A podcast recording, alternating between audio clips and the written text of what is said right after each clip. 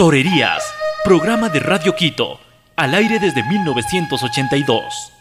Torerías, noticias, entrevistas, reportajes, comentarios de historia y actualidad sobre el mágico planeta del toro. La fiesta brava es arte y cultura. Torerías con Carmen Toledo Rider y Gonzalo Ruiz Álvarez.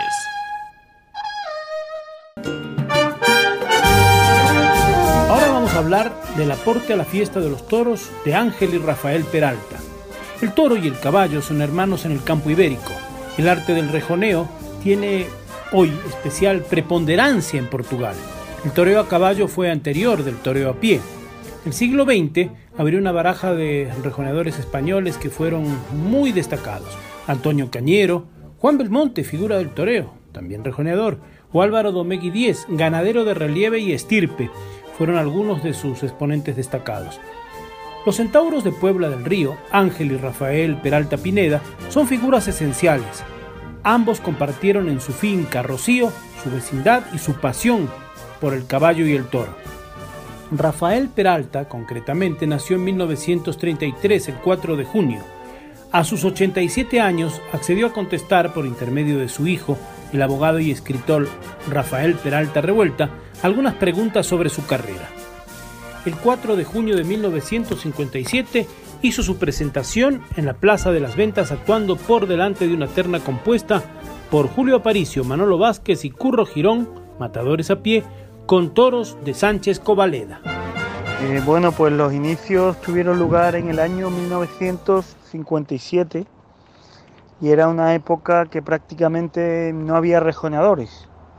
Eh, para situarnos en el contexto, pues habían estado anteriormente eh, don Antonio Cañero, que fue el que rescató el traje con la monta típica estilo andaluz, el traje campero o traje de corto a caballo. Posteriormente, don Álvaro Domequi Díez y el duque de Pinermoso. Y tras ellos aparece Ángel Peralta y con Ángel Peralta, que debuta en el año 43 en La Pañoleta, en el año 57 su hermano Rafael. Eh, debuta y bueno, eh, solo torea cuatro tardes ese año, pero ya el año siguiente, el 58, sí tiene destacada presencia en, en plazas importantes y suma más de 40 festejos. De esta manera pues se va haciendo un hueco en los carteles, efectivamente abriendo terna de tres rejoneadores y, empieza a torear en plazas como Madrid, Sevilla, en todas las plazas importantes. Eh, entonces no se tomaba, no había costumbre de tomar la alternativa a caballo, como ocurría en Portugal. En España eh, era Madrid, el debut en Madrid, el que fijaba la antigüedad del rejoneador. Y como nos había mencionado antes, pues era un, un torero a caballo rejoneador el que solía abrir cartel sobre una terna de tres matadores de toro. Entonces era muy, muy común. Eh, en aquellos tiempos pues solía lidiar toros de encastes muy variados. Por ejemplo, el debut en Sevilla fue con toros de concha y sierra, de sangre vasqueña. Y bueno, pues muchas veces eran toros incluso eh, poco los menos apetecibles o menos o los que gustaban menos para la lidia a pie los reservaban a veces para los rejoneadores, ¿no? Es verdad que el rejoneo por entonces, cuando ellos se lo encuentran, tanto mi tío Ángel, Ángel Peralta primero, después Rafael Peralta, pues estaba un tanto arcaico en el sentido de que pues se toreaba en círculos muy grandes y se clavaba a cierta distancia, todavía no había esos terrenos de cercanía y eso, ese rejoneo frontal, los cites de frente de cara al toro. Eh, eh, pero sí es verdad que había un rejoneo por entonces de mucha verdad, porque el toro embestía fuerte, tenía mucha emoción y había que hacer las cosas muy bien, con mucho sentido de la lidia. Esto hablamos de, de los años, década de los 50, 60. Eh, posteriormente, en el 69, se hacen unas pruebas tanto en la Plaza de Toros de Jerez de la Frontera como en Sevilla en la Maestranza, donde actúan seis rejoneadores. Seis rejoneadores y por primera vez pues se hace un cartel en exclusivo de toreros a caballo en España. Antes eso no existía. Eh, y a partir de ahí, en el año 70-71, se conforma el cuarteto de los cuatro jinetes de la apoteosis. Eh, en los años 50 y 60, pues ellos comparten cartel con algunos rejoneadores como Salvador Guardiola, que fallece tristemente en Palma de Mallorca, y otros rejoneadores como el propio Álvaro Romero, hijo, que ya por aquellos años empieza a rejonear. Eh, y bueno, algún rejoneador eh, y posteriormente ya en el 70 forman el cartel de los cuatro jinetes con José Samuel Lupi, Álvaro Romero y los dos hermanos, Ángel y Rafael Peralta. De esta manera pues eh, tiene lugar una eclosión tremenda del toreo a caballo y aquello se convierte en la edad de oro del rejoneo. Se convierte en la edad de oro del rejoneo hasta tal punto que llegan a sumar más de 120 festejos eh, por año, en las temporadas 71, 72, 73, en plazas de Portugal, España y Francia fundamentalmente. Por tanto, con, la llegada de ellos se institucionaliza como tal las corridas de rejoneo exclusivamente y también al mismo tiempo se codifican los tercios. Se crean las corridas de rejones y se codifican los tercios eh, con una selección más específica del caballo para el tercio de salida, un caballo más ligero, para el tercio de banderillas, un caballo más artista, y después para el último tercio, un caballo ya con más temple, que se deje llegar y que enseñe el sitio también para la suerte suprema. Eh, mm, durante esos años 70, pues el rejoneo se convierte en un verdadero boom que llega a traspasar incluso las fronteras estrictamente taurinas y, bueno, pues con asistencia habitual de los, de los reyes de España, de muchísimas personalidades, muchos seguidores y el rejoneo se convierte en, un espectáculo que mueve muchísimas masas. Eh, esos primeros años los cuatro jinetes los forman Ángel y Rafael Peralta, Álvaro Domequilupi, como hemos mencionado anteriormente, y a partir del año 74, pues también em, empieza a entrar en los carteles eh, Gregorio Moreno Pidal, un rejoneador extremeño, y después aparecen otros compañeros como Antonio Ignacio Vargas. Ya después, posteriormente, en los años 80, ya es cuando entra el maestro Manuel Vidrié y el portugués Joao Moura. Eh, eso un poco para, para situarnos con los rejoneadores de cada época. Peralta Revuelta aporta con un dato. Los críticos los llamaban los renacentistas del toreo, a su tío y a su padre, y su aporte en las suertes del rejoneo y diseño de algunos aspectos esenciales. En cuanto a aportaciones son muchas, pero eh, están ahí recogidas. Tampoco nos gusta a nosotros ponernos flores a nosotros mismos, ¿no? Pero sí es verdad que, bueno, sobre todo si hay un calificativo por el que los críticos taurinos y los especialistas eh, lo han denominado, es como renacentistas del rejoneo. Centauros de la Puebla eh, y renacentistas del rejoneo, puesto que con ellos mm, el toreo a caballo pues vuelve a una época dorada. Y, bueno pues eh, diseñan lo que es la estructura del paseillo habitual de los rejoneadores en la plaza, eh, el diseño de los rejones de castigo, de hoja de peral, la selección del caballo de rejoneo, los pares al violín, las banderillas a dos manos, no había aquí uso habitual de ponerlo. Eh, después, posteriormente, como creación de ellos, la suerte de la rosa en el último tercio.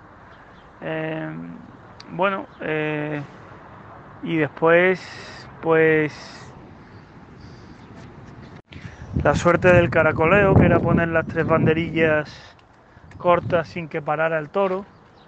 Eh, y después fundamentalmente también en cuanto a las aportaciones, lo que mi tío Ángel y mi padre han denominado equitación torera, que es la fusión de la doma de campo andaluz, la, que es la doma vaquera, con la equitación clásica y alta escuela, los aires de alta escuela, pasá, piafé, tierra tierra, incluso algunos aires altos como balotada, corbeta todo eso fusionado y eh, orientado al toreo a la jineta, al rejoneo. Y como entre los dos han sumado 92 años en los ruedos, creo recordar, si no me falla la memoria, pues claro, han, vivido muchas épocas, desde los comienzos hasta el año 2000 prácticamente, que está mi padre, pues llegan a alternar con, con Pablo Hermoso de Mendoza, la última época, Javier Buendía, eh, Fermín Borges hijo, que Fermín Borges padre también fue eh, coetáneo de ellos en los años 60 y 70. Después los sobrinos y nietos de don Álvaro Domecq, Luis y Antonio Domecq, entre otros destacados rejoneadores. Y efectivamente era común en los años 70 y 80 lo que eran las colleras. Nace en un festival en Madrid, eh, un festival homenaje a Vicente Pastor, un torero donde no había sitio para más eh, actuantes y mi padre y mi tío se ofrecen a torear un toro entre los dos. Eh, crean una especie de rejoneo toreo con una coreografía de movimientos que causa tal boom en el público que a partir de entonces piden que abra las corridas, pero el toro compartido por los dos hermanos, puesto que querían que se repitiera aquel mismo espectáculo por otras muchas plazas de España. Y ahí es donde nace el toreo por collera. Ya en los años 90 con Pablo Hermoso Mendoza decide torear en terna y bueno, las colleras hoy día quedan en desuso. ¿Y cómo ha evolucionado el rejoneo desde la época de Ángel y Rafael Peralta? Nos recuerda ahora los caballos destacados de la cuadra de los hermanos Peralta. En cuanto a la evolución del rejoneo, eh, antiguamente era un, rejoneo eh, de mucha verdad, de mucho riesgo y mucha emoción, puesto que aquel toro eh, podía herir al caballo en cualquier momento, había que hacer las cosas muy bien, también no había una selección del toro de rejoneo como tal, hoy día tenemos el encaste murube, que es una línea específica que está muy orientada por su galope y por el tranco que decimos nosotros, el buen son a la hora de galopar al rejoneo. Pero antiguamente había una variedad de encastes, pues desde todo tipo, que muchas veces incluso echaban pie a tierra para, para finalizar si pinchaban y tal, porque tenían costumbre también de torear a pie.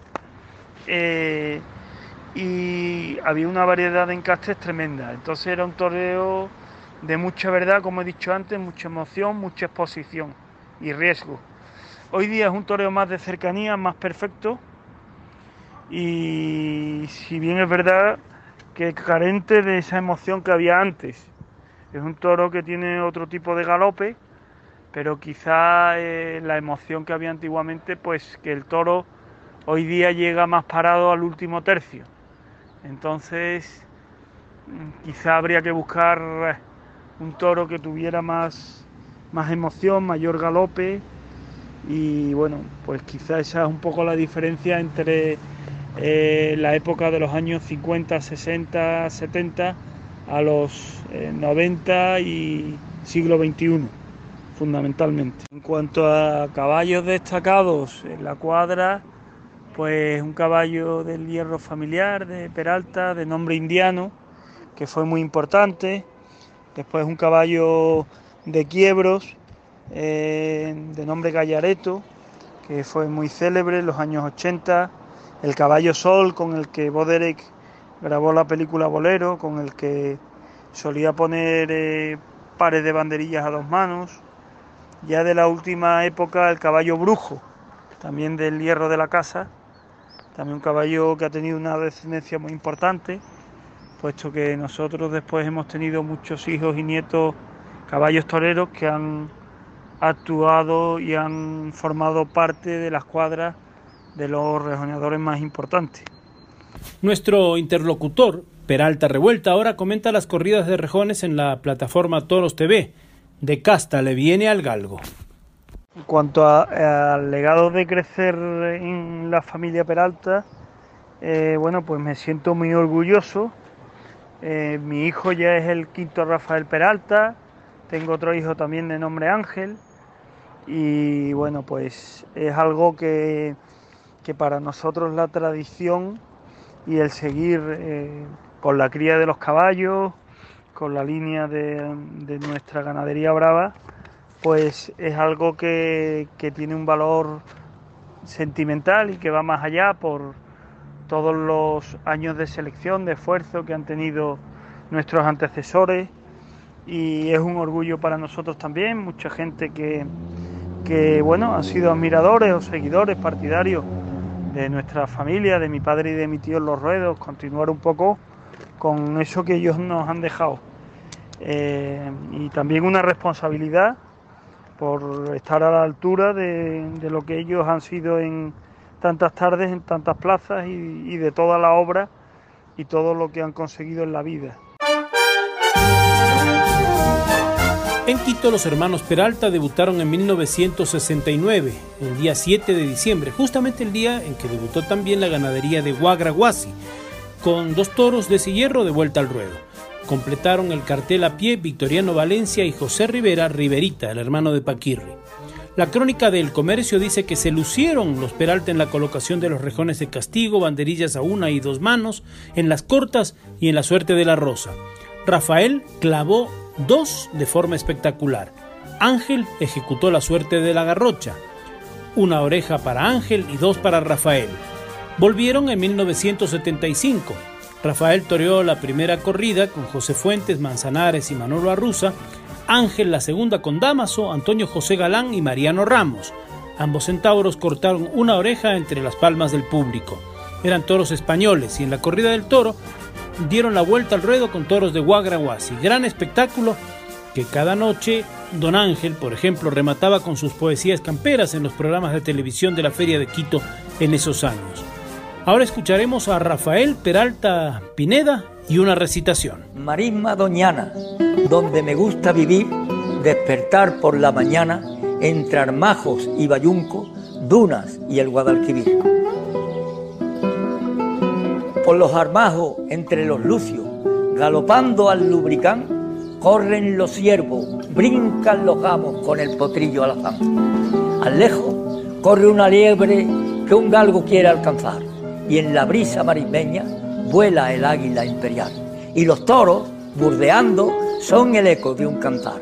Marisma doñana, donde me gusta vivir, despertar por la mañana entre armajos y bayunco, Duna y el Guadalquivir.